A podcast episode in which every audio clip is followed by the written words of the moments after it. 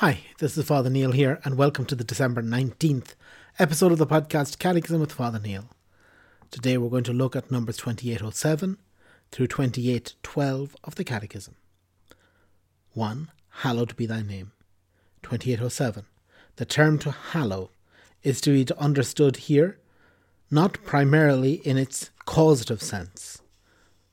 Only God hallows or makes holy, but above all in an evaluative sense, to recognize as holy, to treat in a holy way. And so in adoration, this invocation is sometimes understood as praise and thanksgiving.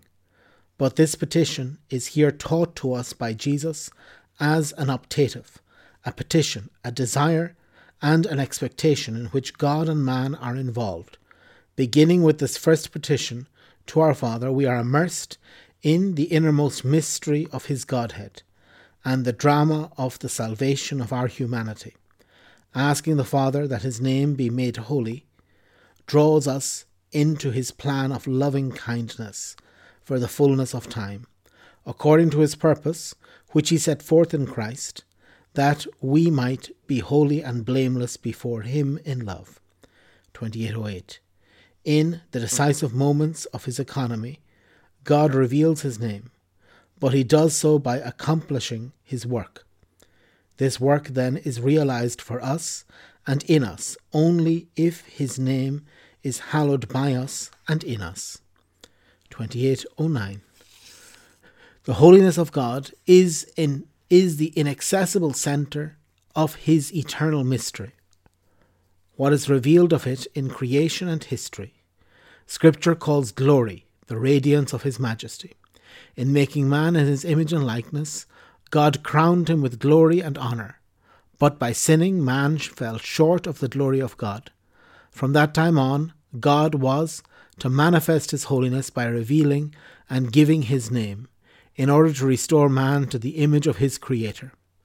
28.10 In the promise to Abraham and the oath that accompanied it, God commits himself, but without disclosing his name he begins to reveal it to Moses, to make known, to make it known clearly before the eyes of the whole person, when he saves them from the Egyptians.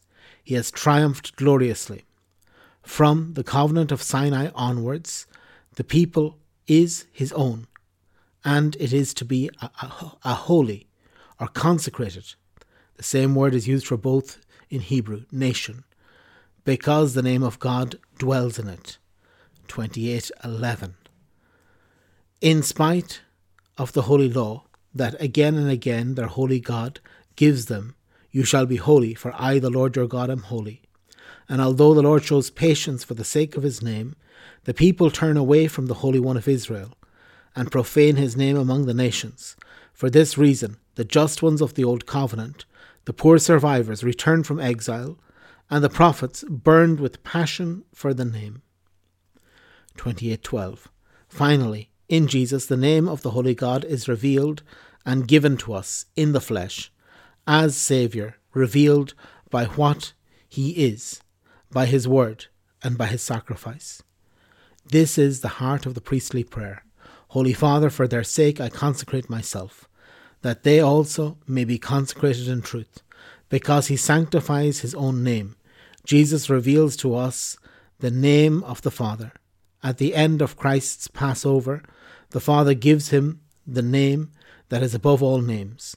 Jesus Christ is Lord to the glory of God the Father. Okay, so this hallowed be thy name. First of all, the word hallow is an Old English word to mean make holy, to sanctify. And this hallowing, this making holy of the name of God, we can ask, what is this about? Why is Jesus teaching us to ask to pray that God's name be holy? Surely it's holy already. And here it's saying this that it's not simply that we are making God holy. It's not that we uh, that we make God holy, but that the Lord already is holy.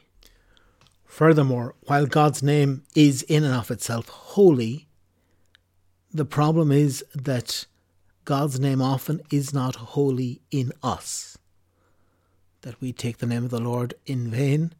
Uh, we do it by cursing, we do it by bad language, but also we do it many times by our actions. And this is why, as uh, 2808 is reminding us, that it is realized, this hallowing of God's name, for us and in us, only if God's name is hallowed by us and in us. So the, the trick, the, the secret, the, the, the, the way to interpret this is to understand that God's name needs to become holy in me, in you, in each one of us. That God is made holy in our world. That in Himself, obviously, He is holy. And we don't have to pray for this. But in our world, in our lives, we have a great need for this. So this is uh, really what we're what we're called to do to make God holy in our lives to live lives of uh, of goodness, where God is glorified, where we uh, where we live according to His will, and where we give glory to Him. So very well, we'll continue tomorrow, and tomorrow we're going to look at numbers 28, 13 through 28, 15. God bless.